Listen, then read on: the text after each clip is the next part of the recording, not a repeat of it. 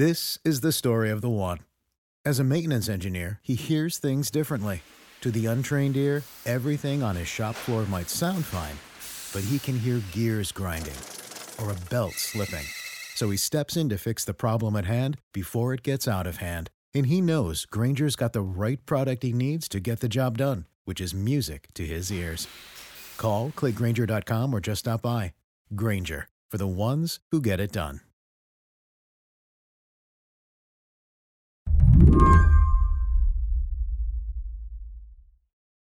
Rabbi Daniel Bogard cuts a distinctive figure when he walks into the Missouri State Legislature. He's usually wearing a yarmulke, and he's always got something to say. He's testified in favor of gun control, abortion rights. The next witness in opposition, please come forward. But over the last couple of years, the rabbi's primary focus has been trying to block legislation targeting trans kids. Thank you all for being here late. My name is Daniel Bogard. I'm a proud third-generation Missourian. I'm the father of This is important to Rabbi Daniel because one of his three kids is trans. As I just said, I'm a rabbi and spend a lot of time with the Bible, so you can imagine what it was like 3 years ago when my then 4-year-old came to me in tears at night and said, "Daddy, do you think God could make me over again as a boy?"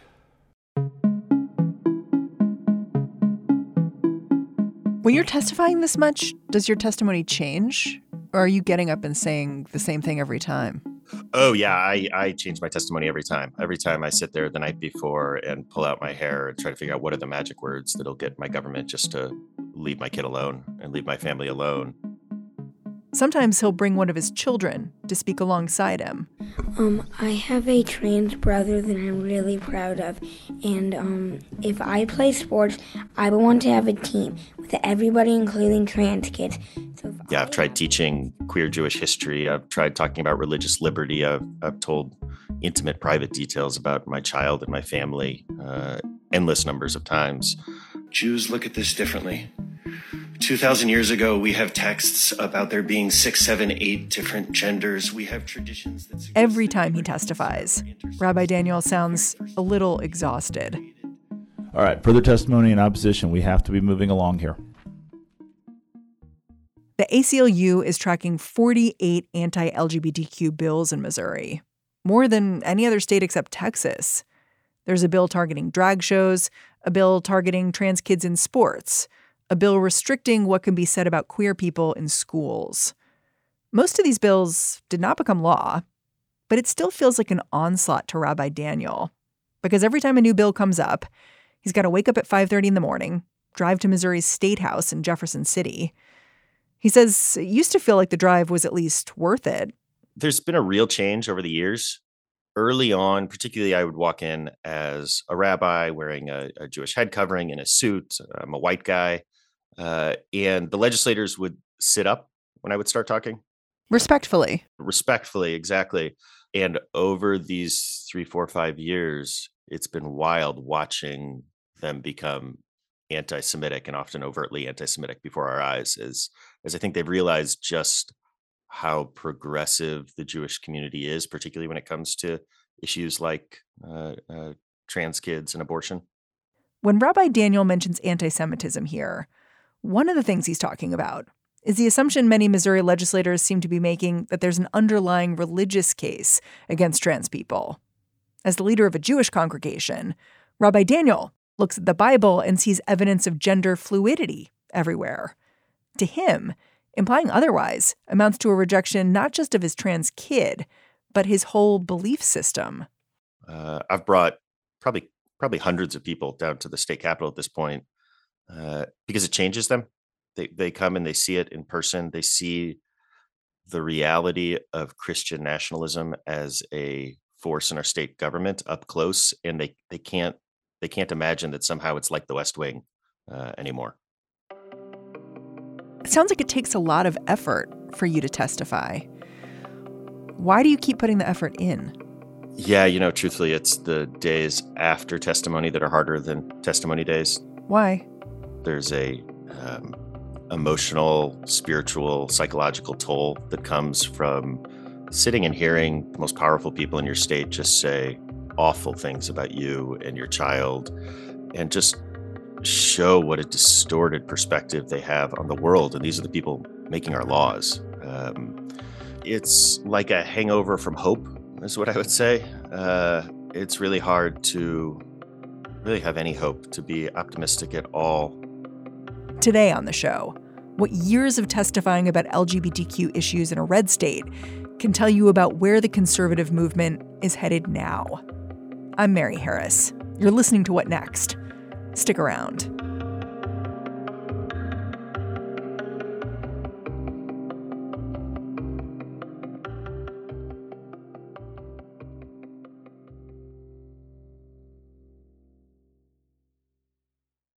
This episode is brought to you by Discover.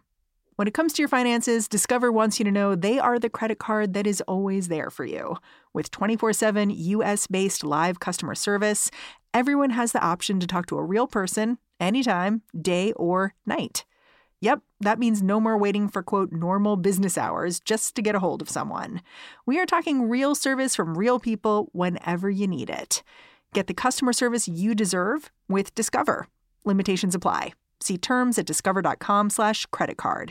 This podcast is sponsored by Cloud Optimizer. As a business owner or IT manager, are your cloud investment costs going up and you don't know why?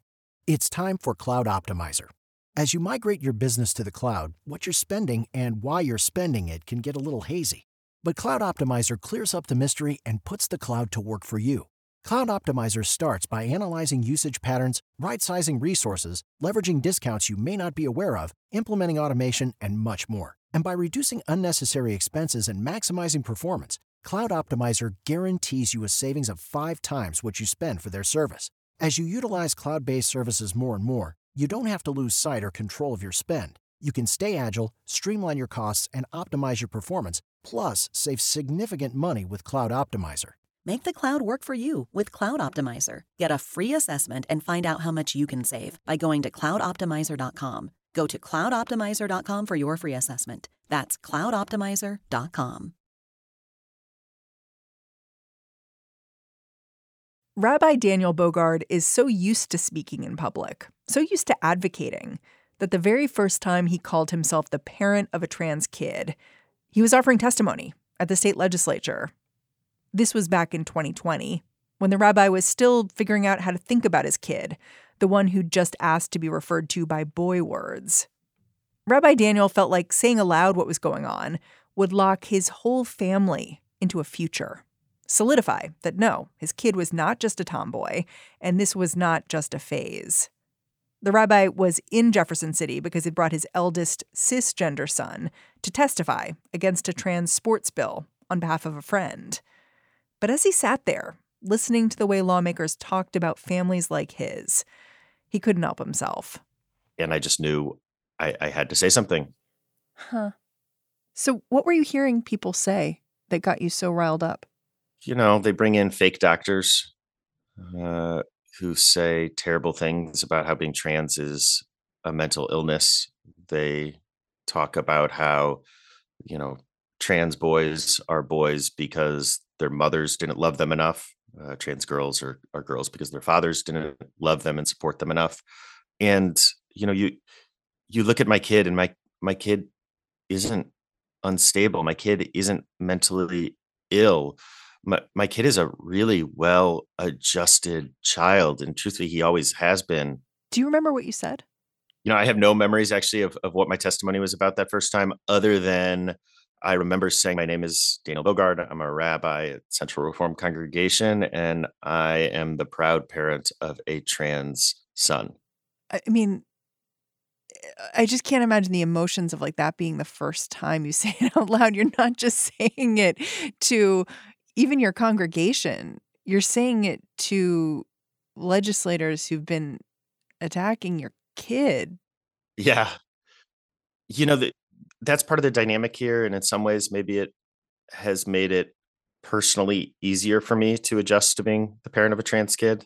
I mean, I think it wasn't going to be hard regardless. We live in a very queer community with lots and lots of thriving, amazing trans folks. So, right, we have examples of what it looks like to just be a wonderful, loving, successful trans person. But, you know, when your government is coming after your kid, you got to get through your ambivalence pretty quickly. And so there was really a pretty quick switch between not being so sure or comfortable with this and being in full on have to defend my child from my government mode. Yeah, it's interesting because it's like you're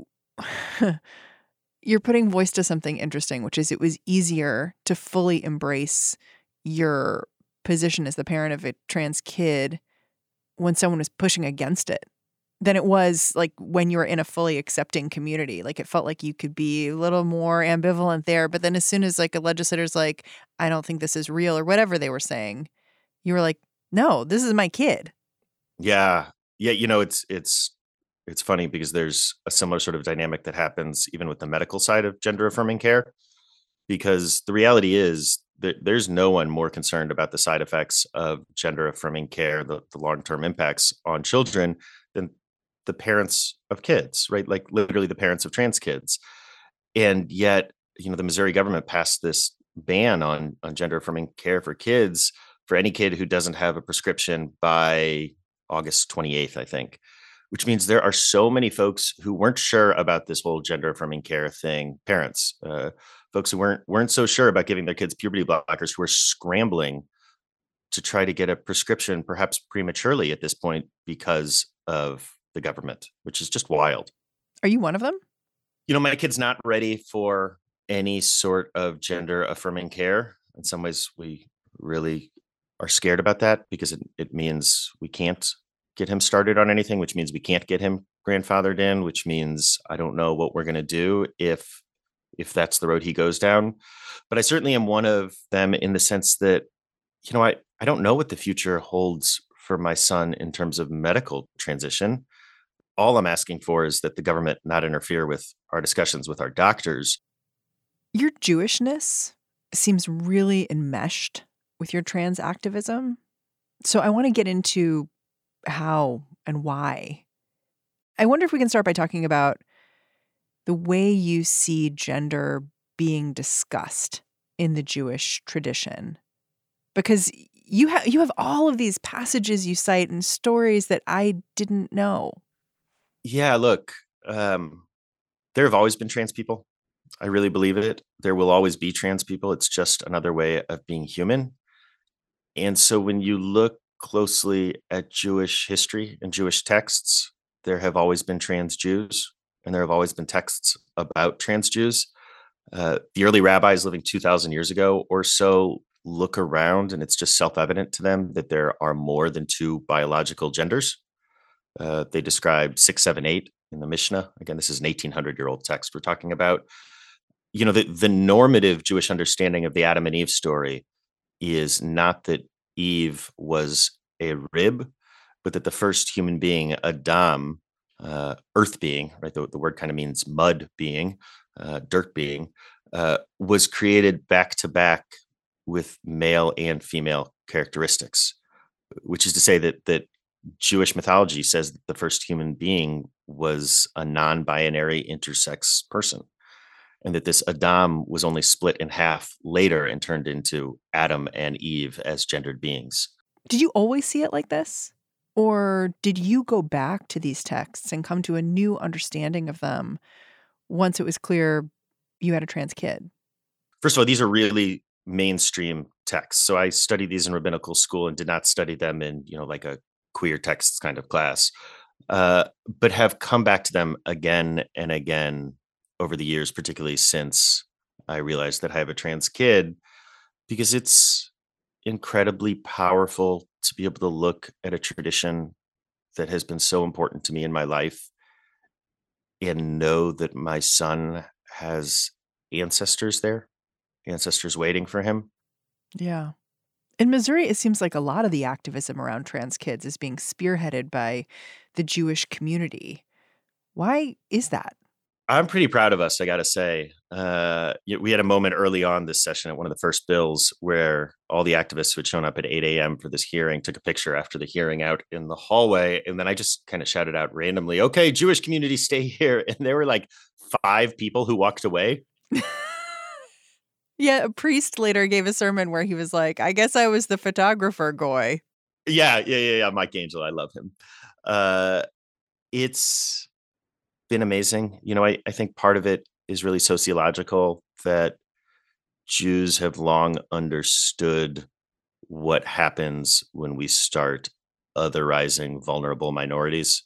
We just have become historically attuned to that, I think culturally attuned.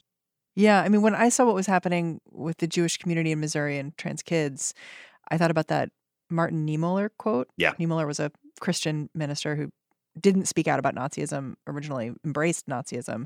Eventually, he did speak out, and he said, basically, first they came for socialists and I did not speak out because I was not a socialist. And then they came for trade unionists. I didn't speak out.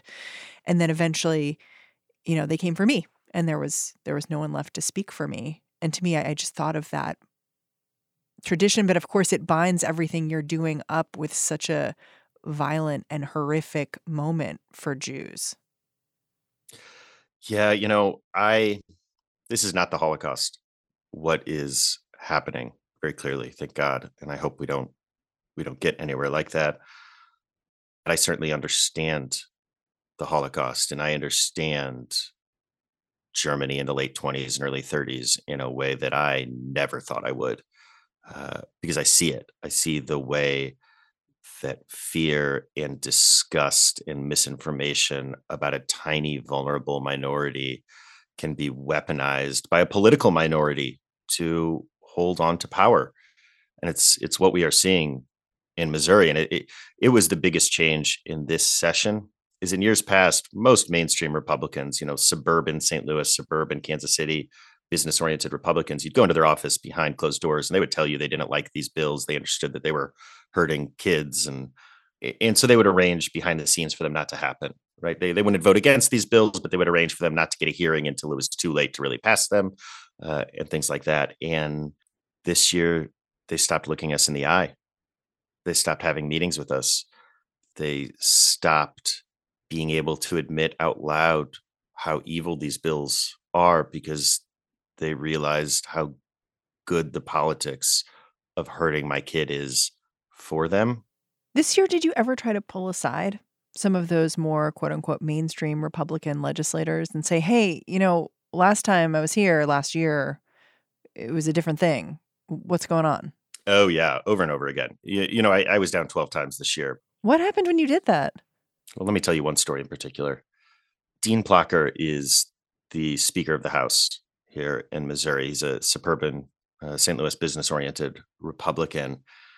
And so I worked with the local Chamber of Commerce, known as St. Louis Inc., to get a meeting with him.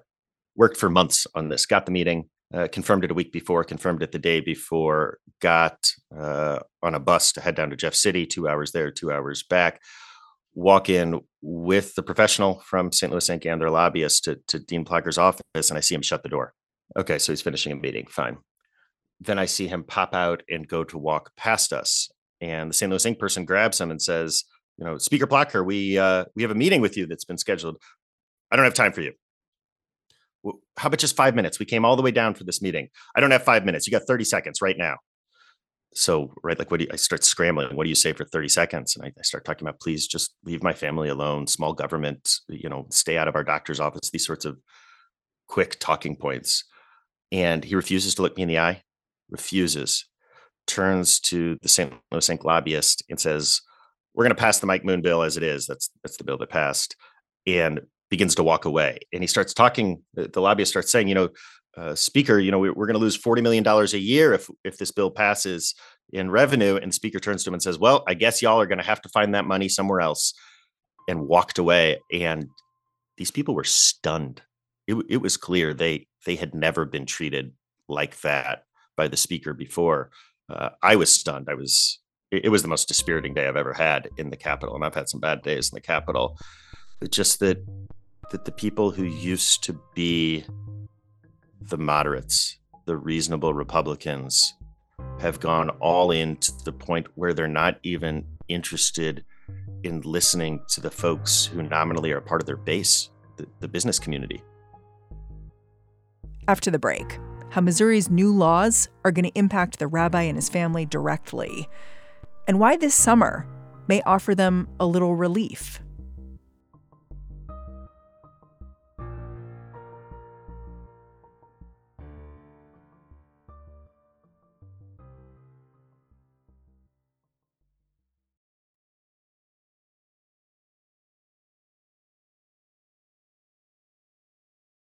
While many of the anti-LGBTQ bills that were under consideration in Missouri this year didn't pass, there are two that did, and both of them are going to directly impact Rabbi Daniel and his family.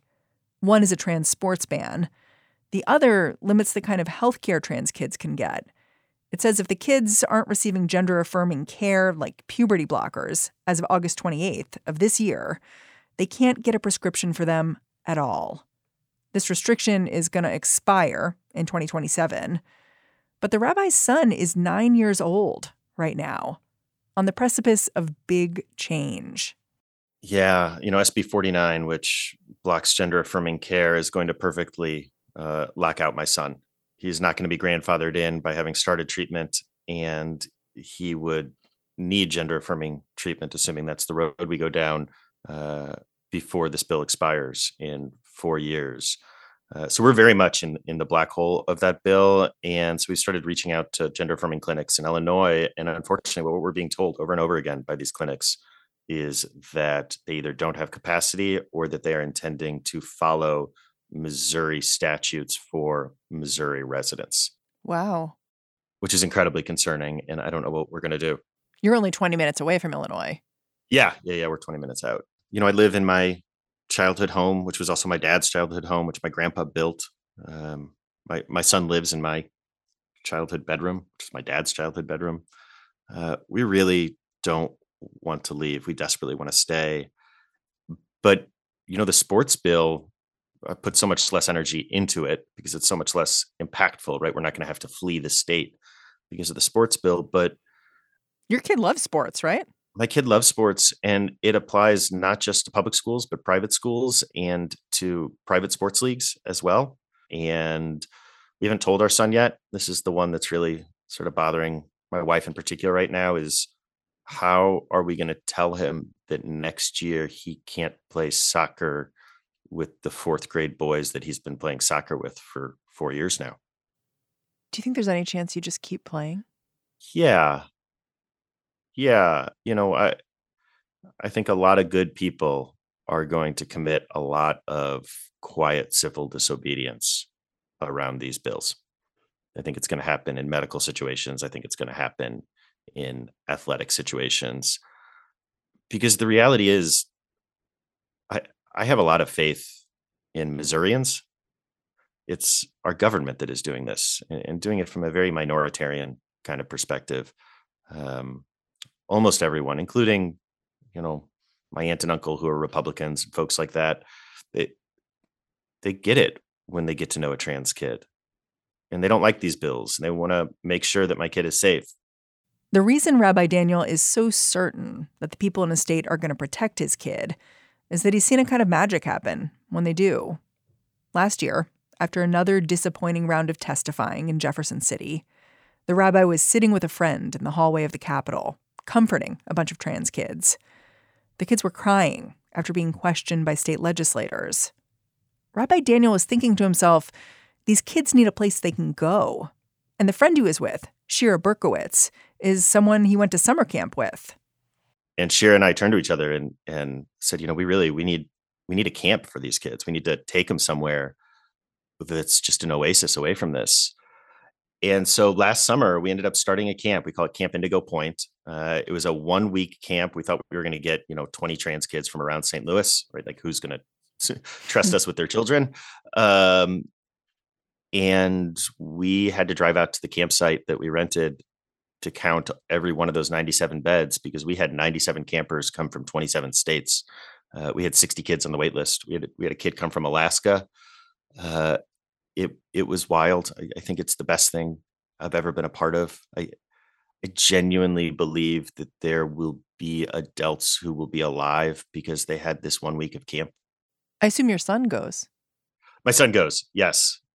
In fact, our minimum age last year was determined by how old my son was last year. My role at camp because I am not queer myself, is I go around and take pictures and cry. That's sort of my role.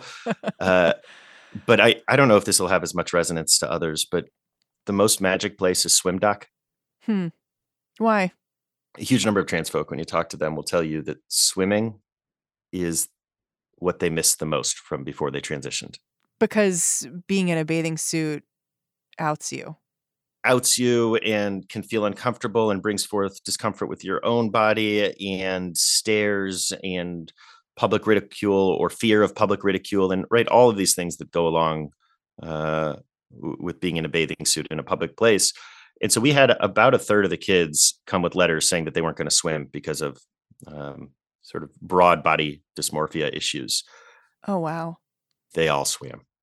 Everyone swam because they went down to swim dock and they looked around, and not only were there no eyes to judge them, but everywhere they looked, they saw people with bodies like their own.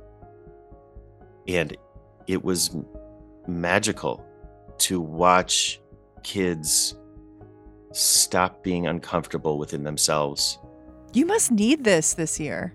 Oh my God, I'm so excited. Yeah. Now I don't go to camp. I will go for a day here and there, and I'm the president of the board or the co-president of the board. But I am not queer, and it's been really important that this be a place where everyone who is public in any way be like these kids. Rabbi Daniel, I'm really grateful for your time and for your activism. Thanks for doing the work. Oh, grateful to you all. And I'm such a fan of the podcast. Really, I'm a regular listener. Daniel Bogard is a dad and a rabbi for Central Reform Congregation in St. Louis, Missouri. And that's our show. If you're a fan of what we're doing here at What Next, the best way to support our work is to join Slate Plus. Go on over to slate.com/whatnextplus to sign up. What Next is produced by Elena Schwartz, Anna Phillips, Paige Osburn, Rob Gunther, and Madeline Ducharme. We are led by Alicia Montgomery with a little help from Susan Matthews. Ben Richmond is the Senior Director of Podcast Operations here at Slate. And I'm Mary Harris. You can go track me down on Twitter. I'm at Mary's Desk. I'm handing things off to the What Next TBD crew for now. I hope you have a long weekend in store for you. I'm going to be back in this feed on Tuesday.